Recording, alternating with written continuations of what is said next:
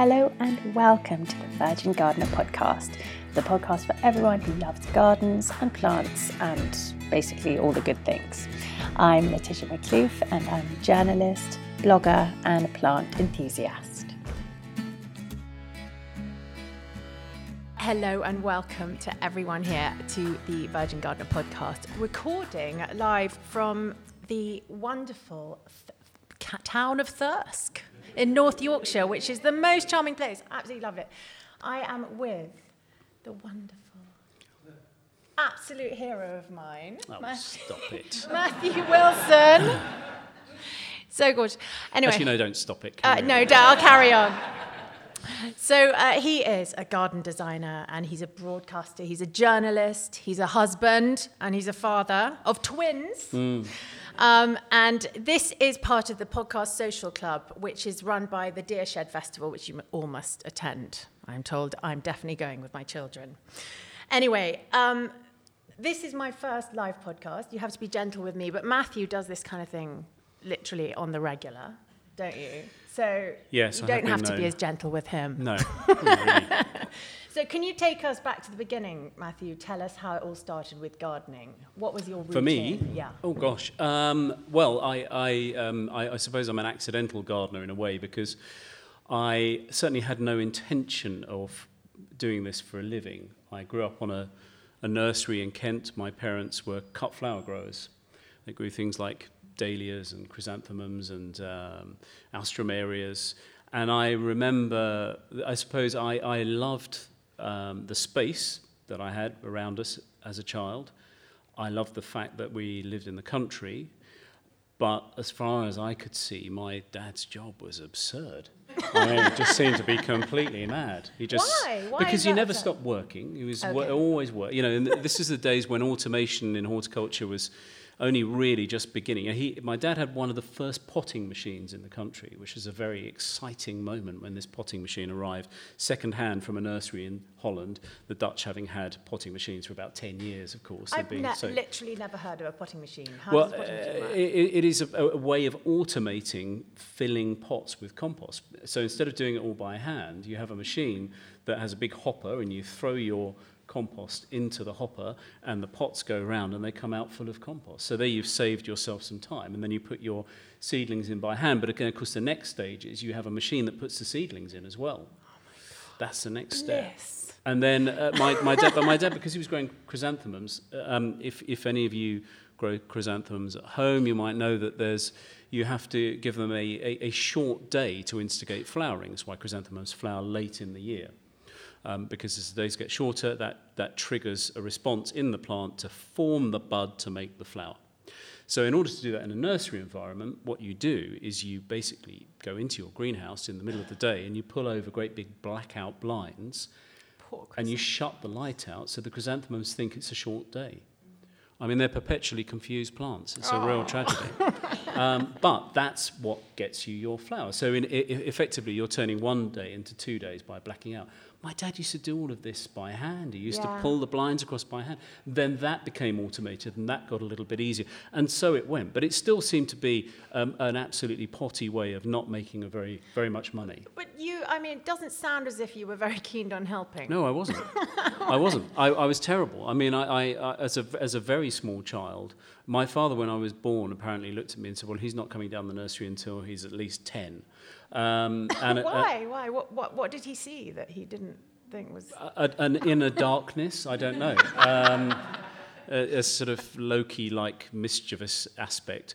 And at the age of about 14 months, I think, I crawled down to the nursery. I don't know how I escaped the house, but I crawled down to the nursery. My dad was disassembling one of the big heating boilers, which was, you know, probably as long as a big van, and he'd meticulously put all the nuts and bolts on a sheet and labelled every single one, and I just sat there going, muddling them all up.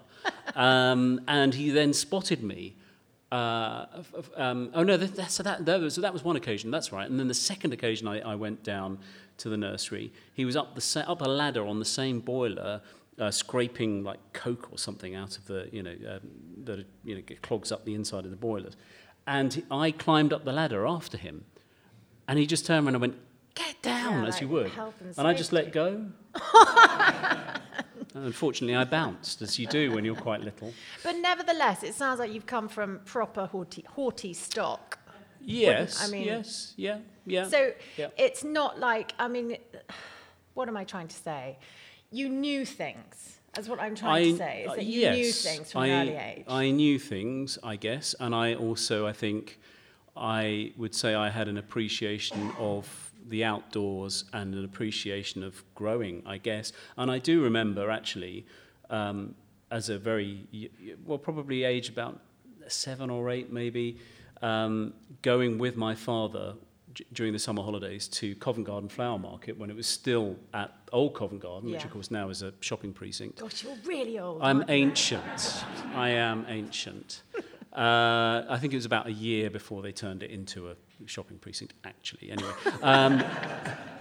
And I remember, that, the great excitement of getting up at 2:00 in the morning and getting in the van with my dad and these long boxes of chrysanthemums, which were meticulously, I used to go into the packing room sometimes, and you had these big boxes, and the flowers were all laid, end to end, and each individual stem was, it was a real work of art. And, of course, the flower industry in Britain has almost disappeared.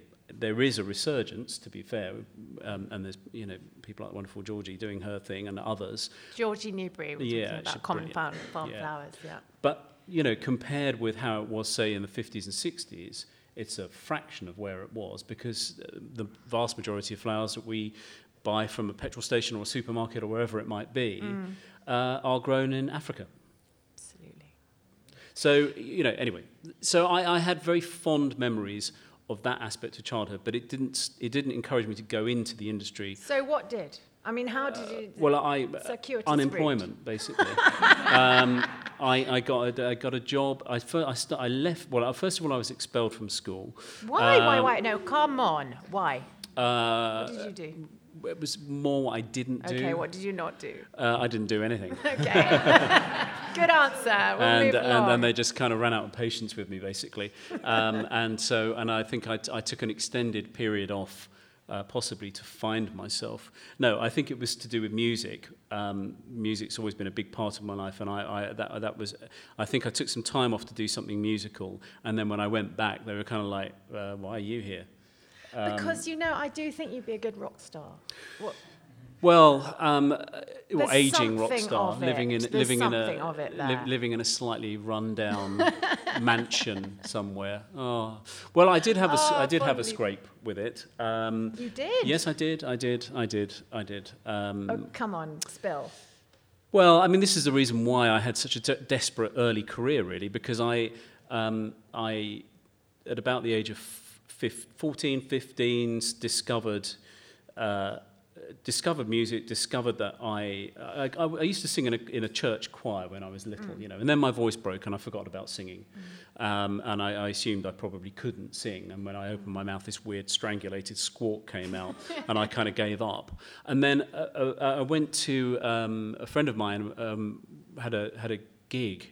And he was in a band with a lot of older guys, so he was about 15, and everyone else was about 18. And I went along to this gig, and I thought, I can sing better than that guy. I know I can. Oh. And so I sort of put my hand up at the end and said, I can sing better than your singer. Oh my God.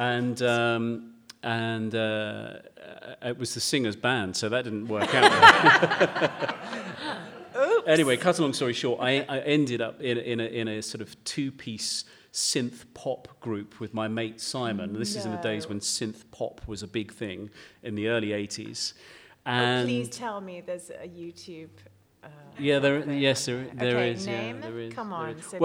We were called. It was a very clever name, actually, because there were only two of us. We were called Almost Alone. Do you see what we did there? I love it so much, Matthew. Yeah, I know. This is strong, isn't it? This is gold. I love it so much. And we were on the fringes, I would say, of making. We released a single. We recorded in the studio owned by Vince Clark, who was a founder member of Depeche Mode, and then in Erasure and various other bands, and we sat and chatted to Vince, and he mixed our record for us, and it was a great time. We did a lot of gigs. We were on Sky TV. We did, early days. So you made it. Well, we didn't really make it, though, did we? Because I'm sitting here talking to you now about gardening. This is a terrible step down. Well, I should be, what's her name, Lauren O'Byrne. Well, no, you're lovely. No, don't I'm lovely. Lauren. Okay, well, just we'll gloss over that. So what happened was it didn't quite happen. And after sort of 5-6 years of putting my life on hold, I just thought, actually, do you know what? I can't do this anymore. Yeah. I'm very poor. I'm living above a pub and working in the pub to make ends meet while I try and make... And, I think everyone, if you've got a passion like that, you should follow it. Yes. But equally... Until you start to starve. And I was at that point where I was starting to starve. And so that's when I had a conversation with a bloke in the pub and started my new career as a journalist. Okay. Which I basically just made up on the spot. Oh my God, Matthew. So I met this guy in a pub who was a journalist for a renowned national newspaper, very, very highly respected, called The Sun, and I blagged my way into a freelance job on the Bizarre column, which is the showbiz column. I know the Bizarre column. Yeah. Shh. And I was in those days, Kelvin McKenzie was the editor of the paper, and the editor of the Bazaar column was a little-known journalist called Piers Morgan. Oh my God! And I worked for Piers Morgan on and off for 2 years, never full-time. I was only ever a freelancer. So what did that involve? Going to parties and trying to catch people? Just really, really boring stuff. Actually, I mean, I remember. Really mundane stuff. I remember this chap. You may remember, but you're terribly young. You see, unlike me. Terribly young. The Brit Awards, and Prince won a Brit Award, and he went up on stage, and of course Prince being very little, and he went up on stage with his bodyguard, who was massive and grey-haired and with a long grey beard, and was like 2 meters tall or something, and his bodyguard passed away not long after that. He was quite an oldish chap. And so I was asked to pull up all the cuttings on Prince and write a little, like, one-paragraph story about his bodyguard. Ridiculous. And this was the days of physical cuttings. There was a cuttings room in the building. Yeah. It was physical cuttings. And I phoned up the cuttings room and said, can you send me everything on Prince? And they sent me everything on Prince and Prince Charles and Prince Andrew and their trolleys of stuff came up, all the princes, yeah. But it was mad. There was a woman who used to ring up regularly to claim that she was having an affair with George Michael. Lovely. I mean, now we know that would have been an extremely unlikely scenario. Really not, but she would phone every day. There was somebody else who used to phone, and it was when the Backstreet Boys were big. It's just so long ago, it's hilarious. There's like anyone under the age of 25 going, Backstreet Boys, Google that. They're on a renaissance now, aren't they? But she would make all these outrageous claims about the Backstreet Boys. But anyway, that ended. That is fascinating, but it's still not gardening. No, it didn't. That ended... I'm going to speed up now as well because I did a lot. It's been pretty meteoric, hasn't it? Because that doesn't leave you very much time to become curator of two RHS gardens. Harlow Carr just down the road in Harrogate, and Hyde Hall in Essex. How did that happen? So basically, the journalism. So what happened was 1989, 1990, and the last big recession, and all the freelance work. Because The Sun was just a very small part of it. I was writing articles for Practical Computing, for example, which was great. I knew nothing about computers at all. So I would, it was. I was doing gig reviews for the NME, which that was quite good fun, but it didn't pay very much. And that all dried up, and I was at a loose end, and my dad, by this point, was running a big garden in Kent, privately owned estate, and I went to work for him, and I was doing really mundane stuff. I was strimming and picking strawberries and, all sorts of stuff, really boring stuff. Would you regard that as a slight sort of, now I'm learning? Did you kind of go into it thinking, I'm going to really learn how to do this? No, I thought it was a massive come down. I was like, last week I was standing outside Dusty Springfield's house, and now I've got strawberry juice on my fingers. It was like, admittedly, I was standing outside Dusty Springfield's house while she shouted through the letterbox, "Go away, I don't want to talk to the sun." Fair enough as well, who would? But then something clicked, I think, and it was being outside as much as anything else. You know, and well, I think they do say it's that when you're close to the earth, something actually happens in your brain. I mean, absolutely, it does make you feel happy, doesn't it? From a mental health perspective, it's been widely observed now in all sorts of reports how good gardening is for your mental health. I also think there's something in the world in which we live in now, where everything seems so ephemeral and everything's fast moving, and it's all about instant gratification. One of the most fabulous aspects of gardening is, A, it teaches you patience. You know, if you're planting a bulb tomorrow, you go home and plant, 50 tulips tomorrow, you do not get instant gratification from that. No, you do not. If you plant a tree tomorrow... Well, you do, because you've planted them. Exactly. And that's the other aspect, actually. So there's not instant gratification on one level, but as one of the gardeners I work for, a very old, experienced gardener who was hilarious because he kind of made stuff up all the time to cover any deficiencies in his knowledge. So rather than... It was just hilarious. So he once... he once said to me, this was in a public garden, it's Hever Castle in Kent, it's one of my first early gardening jobs, and he said to me, now then, boy, if anyone asks you a plant name and you don't know the full name, you just stick japonica on the end and everybody's happy. That's brilliant. And I remember once seeing... And I remember walking up on him once, and he was talking to some American visitors who I think had said something along the lines of, because Hever Castle is quite a diminutive castle, famous for being Anne Boleyn's birthplace, and this loud Texan drawl sort of came out, "Call that a castle? It's smaller than my garage." But then I walked up as he was explaining to them that the best way to make your cucumbers really sweet was to water them with sugar water. I mean, he was a rapscallion of the highest order. He really was. He sounds wonderful. I want him on my podcast. And he, I'm not even sure. You may have to disinter him, possibly. I don't know. Okay. But he... I can't remember. I can't even think of how I got on to talking about him. I was talking about how when you were getting on to these amazing jobs that you suddenly seem to have just acquired. Oh, yes. How are you doing? You were learning your trade, and then suddenly you're the head of everything. How did it happen? Well, so I was doing that job at Hever Castle, and then the head gardener, for various reasons, had to take some time off, and I was kind of around and available, and I accidentally became the temporary head gardener, and then I saw this job for curator of the RHS garden at Hyde Hall, and I didn't really know anything about Hyde Hall, and I didn't. I thought, well, the RHS, they're never going to employ me. I mean, I had at that point, I think about 3 years' experience on top of my time at college, so I was really green around the gills. And I went for the interview, and to my astonishment, they offered me the job. And retrospectively, I asked my boss, why? Yes. On paper, I must have been a really weak candidate. And she said it wasn't the experience side. They knew that I would gain. Mm. What they wanted was somebody who would go in and shake things up. Okay. Who would put a different perspective on things, and who wouldn't look at the garden. Really didn't have that garden. That didn't have much of a direction at that time.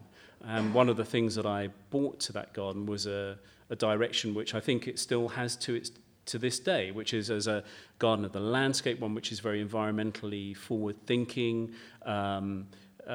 Low water use, because Essex is an incredibly dry part of the country. Yeah. The average annual rainfall at Hyde Hall is lower than Jerusalem, Rabat, Tunis, and Beirut. So it's technically a desert under World Health Organization terms. So it's properly dry, and so lots of challenges around that. And I just kind of, I don't know. I guess I said the right things in the interview, and then I said the right things and did the right things in the job, and I loved it there, and I learned. My gosh, my brain was expanding like several suns at that time. It was an extraordinary... The brilliant thing about being employed by an organisation like the RHS is that it's a charity that is very much about learning. And so you as an individual learn. They're keen on, obviously, everybody learning about gardening and the benefits of gardening. But I learnt so much. My plant knowledge went through the roof. Mm. And I was living on site. So every evening I'd finish work. And then I would get my notebook out, my camera, and a beer. And I'd walk around the garden. And I'd look at plants. And I'd look at nature. And I'd begin to understand, and this is, I think, a really fundamental point for anyone interested in plants and nature and gardening. It's one thing to look at things in isolation. It's part of the reason why I get fed up with the way in which gardening is sometimes presented in the media as being less than the sum of its parts. You know, here's a petunia in a pot. Yeah. Yeah. You know, actually, what about the fact that you know, here's a plant that in its wild environment, you know, grows in the Caucasus, where it thrives in fast-draining soil and doesn't require feeding or watering or anything else.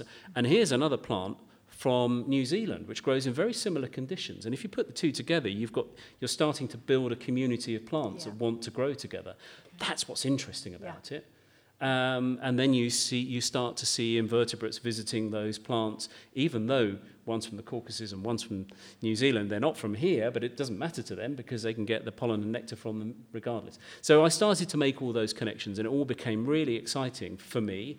And I think that was expressed in the work that I did in that garden and stays with me now. It really formed who I am as a gardener and then latterly as a garden designer. And so, I do want to talk about garden design, because that, you know, you've got a massive portfolio now behind you of lots and lots of gardens that you've designed. And I wonder, because, you know, you're telling me that you got these wonderful, you got to this, you know, you had this meteoric rise in the horticultural world. I'm sure it wasn't... Now it's slowed down to molasses in winter. I'm sure it wasn't just blagged. I'm sure you... But I want to ask you, when you do work with clients, there's a lot that that has to be, that you have to be very persuasive and you have to be quite charismatic, don't you, in order to get them on board? Yes, well, I think different designers work in different ways, and I think this is a really interesting aspect of garden design. Some designers can be really dogmatic, and the client, if the client is willing to entertain that dogmatic approach, some people love that. They like to be told what to do. And there's all sorts of factors but then there's all sorts of factors in why people appoint a garden designer. Yeah. And in some instances, as was explained to me by an architect the other day, I went to meet some very highfalutin clients, and he said to me afterwards, "Well, of course, you know, part of their appointment criteria will be based around willy waving." What the hell? Yeah. What is that? Showing off to your mates. Winnie waving. Willy waving. What language is that? I have no idea. I love it though. Willy waving. Yeah. I'm going to use that. It's kind of, you know, I've got a big willy. Look at me. You know. Oh, willy waving. I thought you were saying. No, not willy waving. I've got literally. You heard, right? Yeah. Willy waving. I was thinking of winnowing something like that. No. Okay. Willy, look at me. Willy waving. I got this guy. Okay, I know what that is. I'm not sure anyone's going to wave their willy about me. Anyway, but going back. So some clients will take the dogmatic approach. Because I think I came from gardening and practicalities, I am a much more pragmatic. My approach is much more pragmatic, and I have clients who I would say like to be involved in the process, rather than clients who just say, "Get this done. I don't want to know anything about it. Give it back to me, finished and shiny and lovely." Right. So I would say the majority of people that I work with really want to come along for the ride and enjoy the ride as much as the end product. Yeah. And for me personally, that's fantastic most of the time. Not always. Most of the time, it's brilliant because. So, but that means you don't have a style, do you? You are influenced by your client's wishes. To an extent, yes. I mean, I would say that if I do have a style, I would say I have the stylistic aspects of what I do is that my gardens tend to be very planty. Yeah. I don't do minimalist. So plants are a big feature of the gardens that I design, and I would struggle if I went to if I had a client meeting and the client said, "I'm really not into plants. I want it to be all hard landscape." I would struggle with that. So plants are very much a big feature of how I design, and those plants tend to be largely used in, and I hate the term, but it's good shorthand, a naturalistic way. So at the moment, I've got a big project in Northumberland, which is half an acre of naturalistic perennials and a big water feature and a rill and all sorts of lovely stuff. I've got several projects in Yorkshire which tend to be in that sort of more natural way, more landscapey way. I do projects in London and I do city gardens, but they tend to be quite different in the way that they play out. And what about trends? Do you entertain them? Are they? I mean, I know that magazines and the media have to use them because otherwise, what the hell did they write about? Yes. But what about you as a designer? I suppose, I mean, no one's entirely immune to trends. I think partly what I would say is that stylistically I've probably developed as a person as I've gone along. You know, when I was at college, if it didn't have flowers on it, I wasn't interested.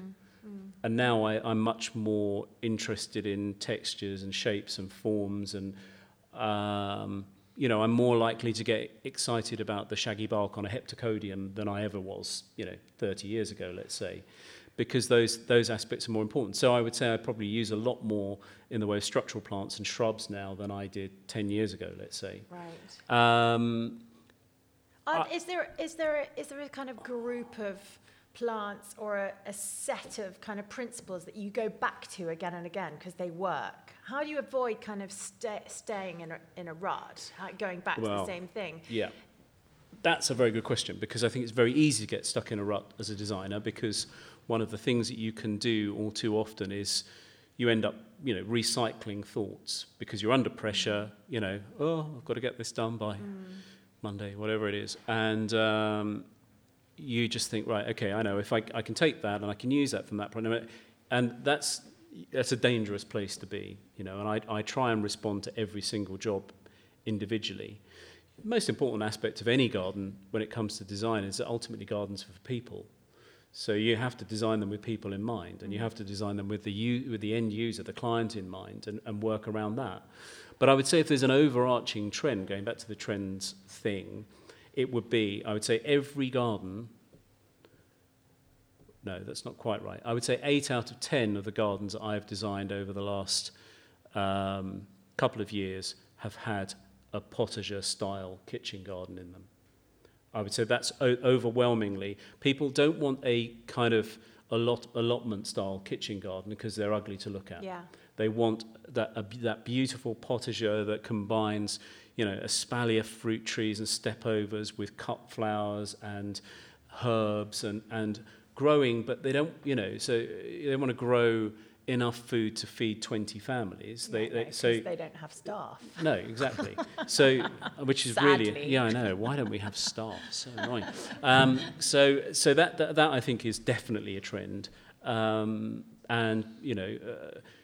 awareness of composting and recycling and all of those sort of things, and using up-to-date ways of composting, using hot composting rather than just the old-fashioned open bins, for example. So I would say that's definitely a feature of pretty much all the gardens that I've designed, with the exception of, well, even London gardens, a lovely garden in Highbury, which has got a beautiful potager garden in it. And so for any kind of budding garden designers out there who might be listening, I know there's some people, but have you got any top tips about persuading a client to sing from your hymn sheet if they've got ideas that you feel are totally not? I would say I try and be... Or do they just always say, "Oh yes, Matthew, that's fine"? Sometimes they do. Sometimes they do. Sometimes there are instances where I get some resistance, or people can't quite understand why things are a certain way. And then when they do get built correctly and planted correctly as per my design, and I go back and the client then says, oh, this is really good, isn't it? So I'll just very sweetly say, it's almost as if someone designed it. Very good. You know, and this is the interesting, I think, dichotomy in gardening, is that if you are a professional in the industry, you are in an industry where there are apparently 6 million or so keen hobby gardeners in the UK. So if you're a professional, there's an overwhelmingly huge number of people who do it for fun.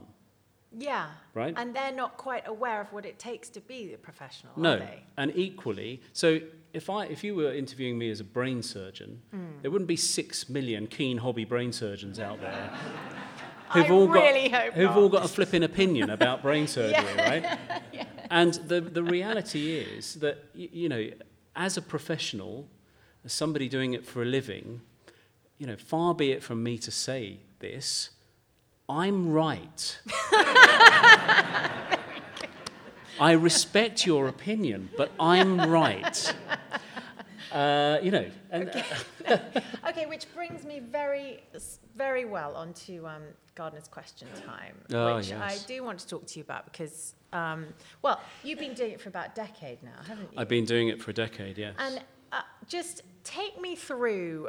I mean, it doesn't sound like you're someone who doubts yourself very much, but just if it was me and I got that call, I'd be like, there's no way I can do that. Well, I think you could. No, I couldn't. No, okay. Go on. Anyway, go on. No, we're talking about you. Well, okay. What happened when you got the call? Did you think, yes, perfect, excellent, that's for me. I can do that. I think I was very flattered because being involved in Gardener's Question Time, you're very conscious that you're effectively you're contributing to something which has been going now for over 70 years. Is one of the longest running radio programs in the world, and you are following in the footsteps of people like Geoffrey Smith, Jeff Hamilton, Roy Lancaster, Nigel Colburn. You know, a host of legends, yeah. and the current panel is full of legends. You know, Pippa Greenwood, Bob Flowerdew, Anne Swithinbank. You know, I mean. It's populated by living legends, yeah. And to be a part of that is a truly exceptional thing and a great honour. Tell me what it was like, that first recording. I mean, please tell me you had some butterflies. Oh yeah, and I do every time I record. You do? Absolutely, yeah. And I think if you didn't have that, then you wouldn't give your best performance, I don't think. And it is a performance. You know, the purpose of Gardener's Question Time is to inform, but it's also to entertain. Yeah. And if we're not entertaining, then we're not informing because people are switching off. And it's amazing the people who listen to the programme, which I'll come to in a minute after I answer your question. Mm-hmm. But, the first one was quite nerve-wracking. And actually, it was under the previous production company rather than the current one. And the previous producer was very rigid on time, so there was a red light that would come on if you spoke for too long, and so you'd end up sort of fixating on this red light. But it's a lot more relaxed now. Although we try and normally record. So we recorded on Monday, for example, in Dudley at the Black Country Industrial Museum, which is where they've filmed Peaky Blinders, which was quite cool. And we recorded there on Monday, and I think that show goes out next Friday. So it's quite a fast turnaround, you know. Yeah. And we try and record as live, so we keep it quite tight. So it is a lot more relaxed now. I feel a lot more relaxed doing it, having done it for a decade. And you know, you pick up tricks along the way. So for example, if I'm being asked a question that I genuinely think I have no idea, because you don't know the question. Of course, no, we don't know the questions in advance. No. So in the old days, I mean, I'm sure a lot of people think that you do. Probably do, yeah. So up until 1992, when it went outside of the BBC and began to be produced by independent production companies, up until then, the panellists were sent the questions in advance. They were. Okay. And they were obviously able to prep their answers. Mm. Now we literally know, if we find out in the moment, as the question is asked, that's the first time we've heard it. That would terrify me. Keeps you on your toes. It's really good. So for your mental ability and your capacity to think quickly and think on your feet, it's brilliant. It's really good. I mean, I hope to be doing it for many years. No Alzheimer's for you. Well, I hope not. You don't need to do any Sudoku, do you? I don't. It's just as well, because I can't do Sudoku. But you learn little tricks as well. So, for example, if I really don't know the answer to a question, which will normally be something about veg or house plants. He says with disdain. Yeah, well, because I just don't really... Anyway, I'll have my pad in front of me and I'll just furiously scribble stuff down in the hope that whoever's chairing it, whether it's Kathy or Peter, won't catch my eye. But on occasion, the rotters will just say... Matthew. So, problem with beetroots. Matthew. Thanks very much for that.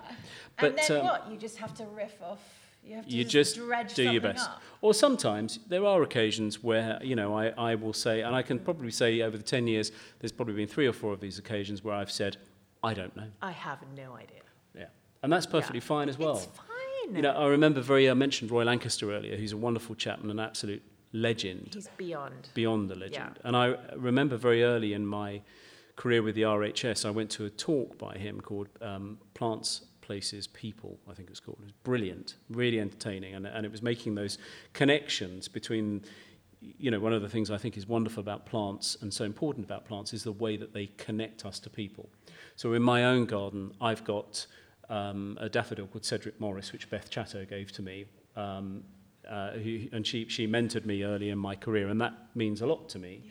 I've got plants from my late mother's garden. I've got plants from my wife's late mother's garden. I've got plants that friends have given me. I've got plants from all around the country that I've collected along the way, and they all mean something because of where they've come from. And I think that's a really, really powerful aspect of what we can do in our own gardens. I think it's a very personal thing, and I was going to say, is something like Gardener's Question Time even relevant when we have Google? We could just ask them. Well, yes, and of course, because everything on Google is absolutely correct, isn't it? But there's nothing, you know, there's nothing better than getting someone's personal opinion on something. Yes, I think what Gardener's Question Time does really well is it can give you, we don't always have, it's not always all 3 panellists that will answer a single question, because if one panellist gives a sort of definitive answer, then the chair will just say, actually, that's fine, you know, you've got literally, you know, chapter and verse there, we don't need to ask anybody else. But often you'll get 3 slightly different opinions or 3 different approaches to the same problem. So, for example, you know, we're often asked about pernicious weed problems, for example. You know, it might be mare's tail or Japanese knotweed or whatever. And there's often more than one approach to dealing with that. Yes. You know, the classic, everyone wants to know, you know, what to do about slugs and snails. Everyone wants to know about slugs and snails. And again, there is only really one method of dealing with slugs and snails, but there's lots of different opinions about how you can do that. You know. I'm glad you said that, because I did want to ask you, I mean, I do about listen to Gardener's Question. I want to ask you about so-called kind of ungreen methods of dealing with certain things, the use of glyphosate, the use of slug pellets, all that kind of thing. Do you think that the BBC and other and the telly organisations should be taking a stand there and telling, I don't know, is it Bunny Guinness who's always telling people to use glyphosate? I don't have an opinion on this, by the way. Well, yes, Bunny has her own distinct views on things like the use of glyphosate. We're not employees of the BBC as panellists, so we're not representing the BBC. We're representing our own views. But you still have a responsibility. We still have a responsibility, absolutely. And I would say that as a there are 9 of us on the panel. I would say the vast majority of us would always recommend a non-chemical approach to gardening. You know, Bunny will give an alternative view. She's in the past got into terribly hot water about shooting squirrels. She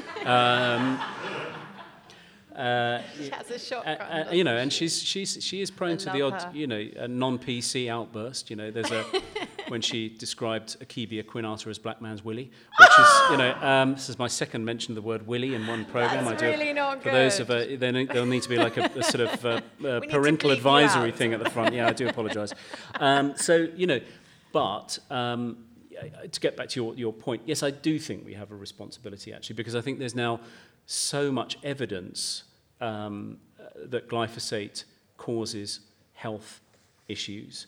I think there's so much evidence that neonicotinoids, there is a connection between that and between the use of that chemical group and bee decline and beehive collapse. Mm. You know, we do have a responsibility. But we're in extraordinary times, of course, with you know, the promulgation of fake news. And you know, I was listening to Sacha Baron Cohen give a speech yesterday on receiving an award from the Anti-Defamation League, and he the analogy he uses is truly shocking, actually, but actually makes you think that under Facebook's current approach to political advertising, they would have let Goebbels run adverts about the Jews on Facebook as a platform and not challenged them until later down the line. Yeah. These are crazy times we're living in. Very crazy times. I mean, do you think that the gardening industry is doing enough to perpetuate custodianship of planet Earth right now? I mean, because I don't think they are. I don't think things are moving fast enough. I think I've always believed that gardening fundamentally is a benign activity. It's not benign if you're spraying glyphosate everywhere. No, that's true. That's true. But I don't think many people do. I genuinely don't think that many people do anymore. I think the majority of people. I mean, I go and talk to gardening groups and so on about this sort of thing, and I get them all to stand up at the end and chant "I love aphids." Which is a tricky one for gardeners to do. One. But you have to love aphids. Why? Well, if you don't have aphids in your garden, you will not have the things that eat aphids, right? So you're then in this perpetual circle of having to intervene in your garden. And to me, having to make those kind of interventions in one's garden is awful, it's boring, and it's perpetual motion because you can't keep those things out of your garden. So then you have to look for a balance. You know, going back to slugs and snails, for example, I got fed up with my hostas just being demolished all the time. So don't have hostas. So I don't grow them, exactly. I grow ferns instead. Yeah. Where I used to grow hostas, now I grow ferns. Yeah, same. So, and you know, there's all of those sort of practical approaches. I wrote a book 15 years ago called New Gardening, How to Garden in the 21st Century, which was entirely focused at new ways of gardening and trying to garden with nature in mind and with climate change in mind. And there probably hasn't been enough follow-up to that. There were a couple of books around that time that sort of promulgated similar thoughts. Mm. But, you know, climate change seems like this really quite shockingly, you know, unimaginable thing that none of us can deal with. And the reality is we can't deal with the big issues. We can't deal with Chinese factory emissions. Of course we can't. But that doesn't mean that we as individuals shouldn't make our own effort, even if it feels as if we're, you know, fighting, you know, as if we're Canute in the waves, trying to hold back the tide. It doesn't matter, because if enough of us all, I'm a passionate believer in this, so that enough of us all do something good, it does have an impact. Yeah. So, however small that might be, it doesn't really matter. So, for example, upcycling things. You know, recycling is an interesting one, because my definition of recycling is that we've gone from throwing everything in one bin and forgetting about it to throwing things in five bins and forgetting about it. You know, so I think actually minimising your use up front is a really important thing. You know, we now have at our local market. We live very close to a market town called Uppingham in Rutland, and in the market every Friday is the refillable lady. I love the sound of the refillable lady. And she has shower gel and she has cleaning products in huge vats, and you take your little thing along and she fills it up. I love her. It's brilliant. The refillable lady. That's very good. I like her. And that small thing. So we last year I got a hot composter, I got a wormery, and I started actually paying attention to my compost heap. Okay, stop right there. Give me some tips on the hot composter. A lot of people ask me a lot of questions because I got a hot composter, and it was like, and it is like having, I don't know if anyone here has a hot composter, it's like having an incredibly picky child to deal with. That's how I see it. Right. Give me your tips. How do you keep it happy? How do you keep the heat in there? Yeah. How do you keep it happy?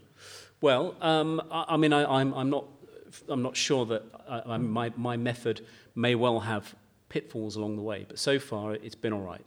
So lots of air at the bottom, so stacks of twigs to keep it nice and open at the bottom so the air can get in, because unlike a cold compost heap, a hot composter works on the bacteria vibrating. That's where the heat's coming from. The bacteria, as they devour the waste, are vibrating at very, very high speed, and that's what makes it hot, basically.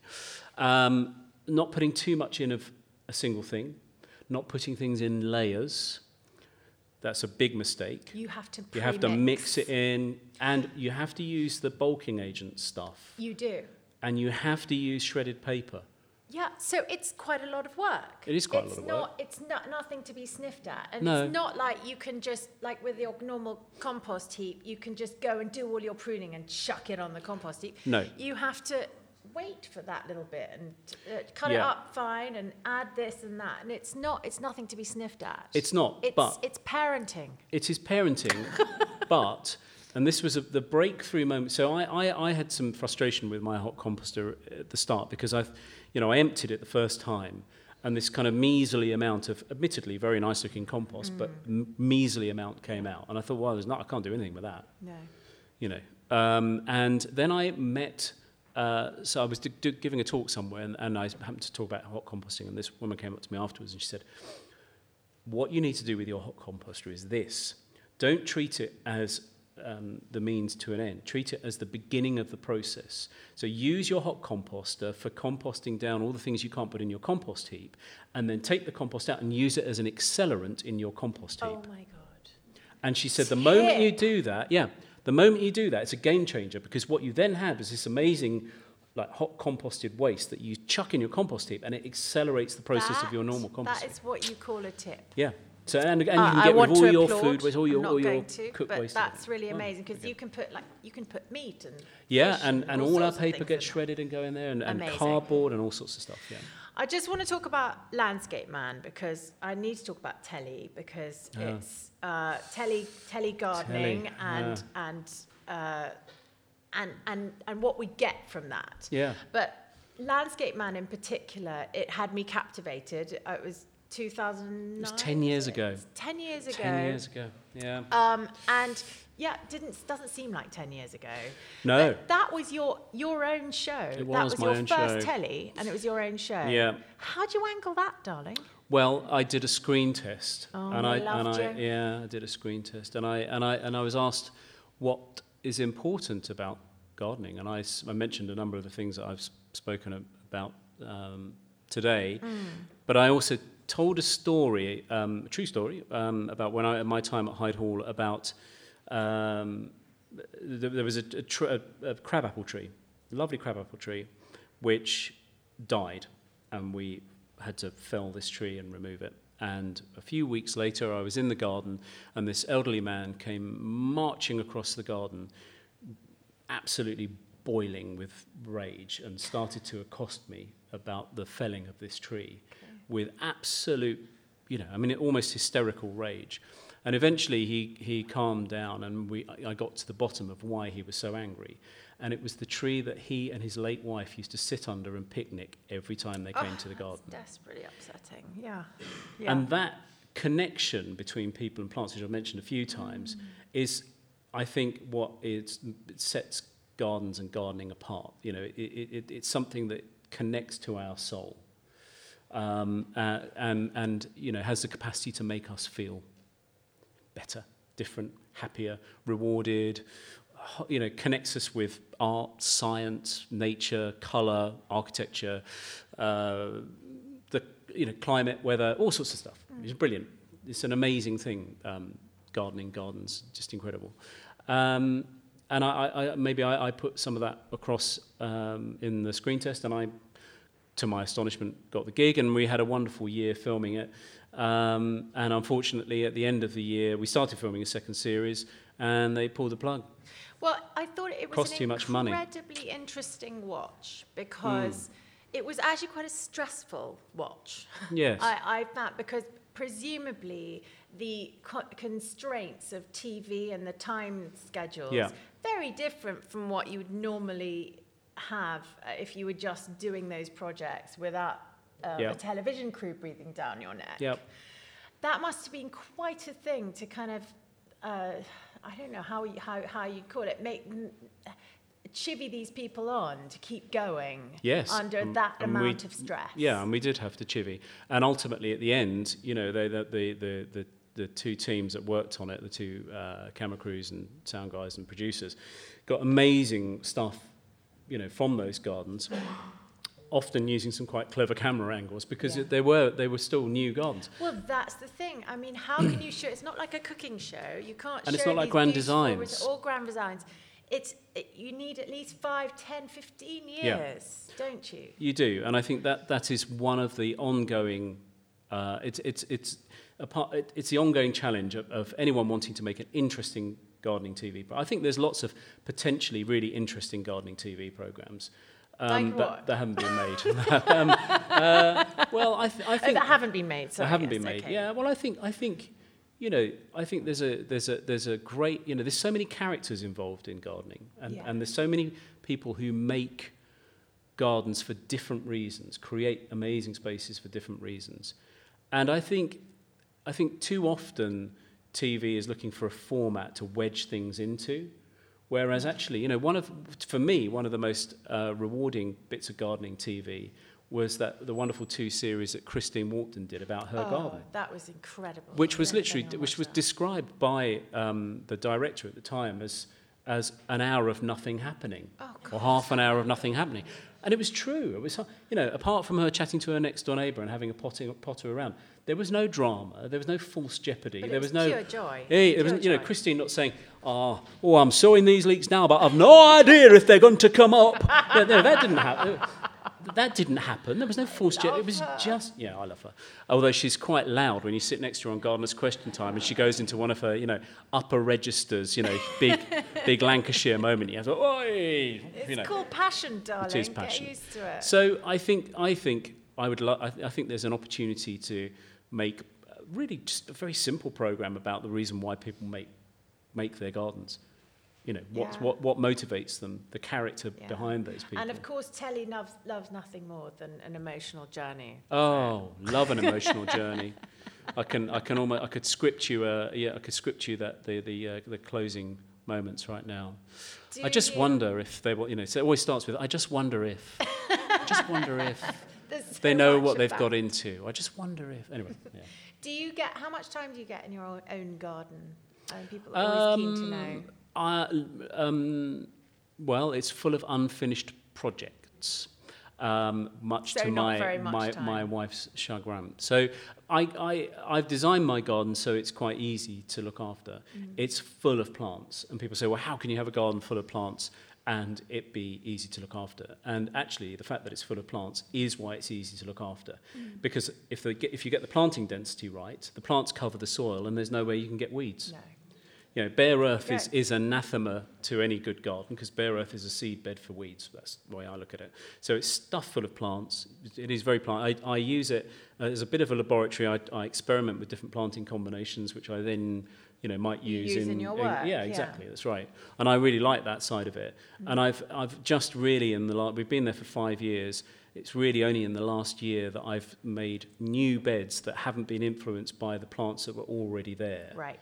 You know, where I've really kind of gone, and also where I've actually said, I'm going to buy the plants for this bed, rather than, you know, scrimping stuff together from around the garden and lifting and dividing. I've actually said, no, do you know what, I'm going to design this properly and do it properly And it's been great. So I don't get enough time, as much time as I would like. So but how much time is that? Maybe a couple of hours a week, if I'm lucky.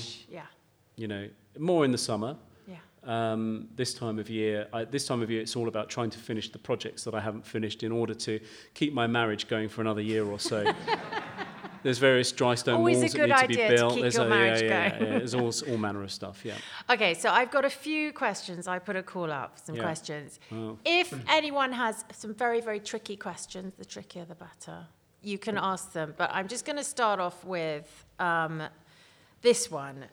There's one guy who said, I need a gardener. How much should I be paying a gardener? Oh. I think that's very important, because I think a lot of people think that a gardener is someone who should be paid quite a low wage. Well, they would be wrong, because first of all, what is a gardener? Is a gardener somebody who walks backwards and forwards with a lawnmower? No, that's somebody who's mowing your lawn. A gardener is somebody who would be able to identify plants, who would know how to correctly prune something, who might have an understanding of pests and diseases and so on. They'd have a rounded, and not that doesn't necessarily have to come from a college education, by the way. That could be stuff that they've actually learned along the way. But they would be able to be horticulturally minded in a garden, and the cost of that. Well, in London, £30 an hour, £35 an hour, maybe.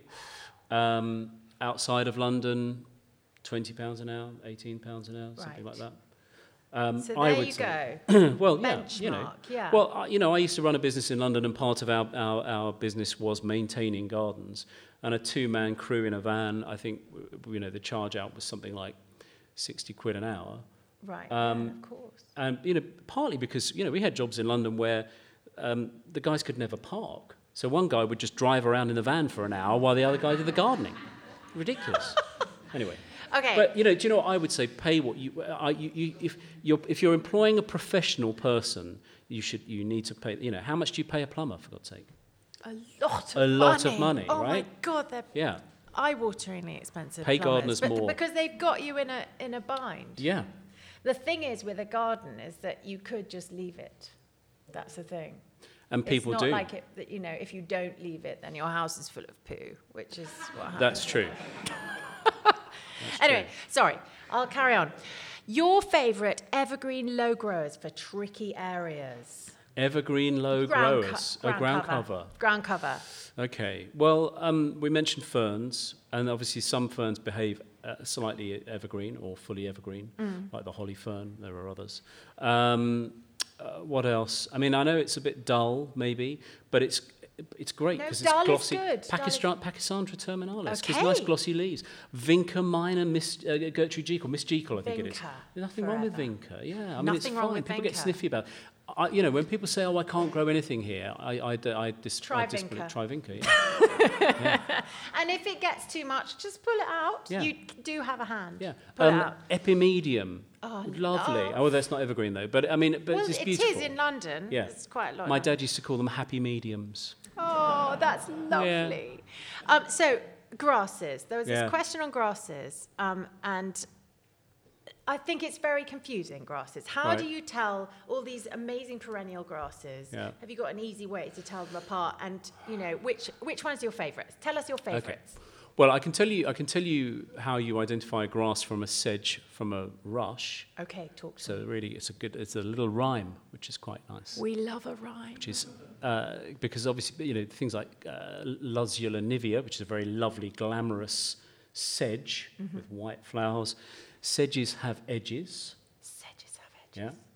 Rushes, like Juncus effusus, or Equisetum hymali, rushes are round. So sedges have edges, rushes are round. Grasses have keels that go down to the ground. They have a little seam on the back of the leaf. Sedges have edges, rushes are round, grasses have keels that go down to the ground. Brilliant. Boom. That's all we need to know. Boom, boom. So, what favourite ones? Yes. I love grasses. I, th- there's, Obviously, there's some grasses you have to be very careful with, the classic one being the pampas grass. Oh, yes. If you put that in your front garden, you may have people knocking on your door when you don't want them to, because it's supposed to be that you're advertising wife swapping. So very popular in the 60s, those ones. Anyway, but where that came from. I don't know. There's a very glamorous pampas grass, so called the toi-toi, which is a New Zealand pampas grass. Cortaderia richardii. Mm-hmm. Oh, that's a lovely thing. Flowers early rather than late in the season. Yeah. So it flowers in June, July, and has these very graceful flowers. Sounds beautiful. It's really lovely. Yeah. I love miscanthus. I love Calamagrostis brachytricha. Not an easy name, but it's a really lovely late flowering grass. I think it's called the the feather reed grass, Korean. Okay, I'll put all of these in the show notes. Yeah, I mean, there's so many good grasses, and as a component of a border, I think borders just grasses, not my bag, but grasses with flowering plants. So glad you said lovely. That. No, it's not my thing, but I think if you use them in a mixture, they have texture and movement and longevity. Yes. And, late season, this morning I was looking at my Millennia Sky Racer, which I've got planted very, very close to the house, and you look through a window at it. It's 6 foot tall, but it is, almost transparent. And at this time of year, it's gold and yellow. Beautiful. Beautiful. That's what you need. Yeah. Okay, last one. This lady says she's got mould on some of her bulbs. They've been sent her. They're expensive, big alliums. Yeah. They've got sort of patches of mould. Well, it often happens. Does she plant them? Yes, she does. It happens late, particularly later on in the season. Mm. They've been in boxes or bags for a while, but they're normally perfectly fine. And, of course, if you want to go bargain hunting, the later it gets in the bulb season, the price of the bulbs come down. You don't get the variety, of course, but you can pick up some really nifty bargains. So, yeah, I would always plant a bulb. Even if it looks like it's not going to make it, I'd still stick it in the ground because you've got nothing to lose. I agree. Yeah. Anyone got any questions for Matthew before I completely wrap up? Yes, go. I've got a tricky one for you. Okay, good. I work at a place called HortiCap, which you were kind of special advisor. And I work with adults with learning difficulties. It's all about the feel and the touch and the smell of plants for them. So if there was one plant that would cover all five senses, which would it be? Okay, I'm just going to repeat that just in case they didn't hear. One plant covering all five senses for a sort of sensual experience. Gosh. That is a tricky question, and also just quick plug for HortiCap in Harrogate, who do fantastic work with people with a range of different needs and abilities, and also make some fantastic gardens at Harrogate Flower Show. So big up HortiCap. Big up. One plant that does all of those things. That is a really nasty question. Come on, maybe two or three. So look, I tell you, all right, really, it's a really bog standard-ish plant, but it's a great plant. Good old lavender, because you can touch it and it feels interesting to touch because it's exuding those essential oils. Your hand smells lovely afterwards. Obviously the foliage smells great. The flower looks lovely. It attracts pollinating insects, so you get the activity of the insects coming in and out of it. You can cut the flower, of course, and stick it in your pillow or hang it or put it in the wardrobe. In fact, I love cutting it and hanging it in the wardrobe. That's always a lovely thing to do.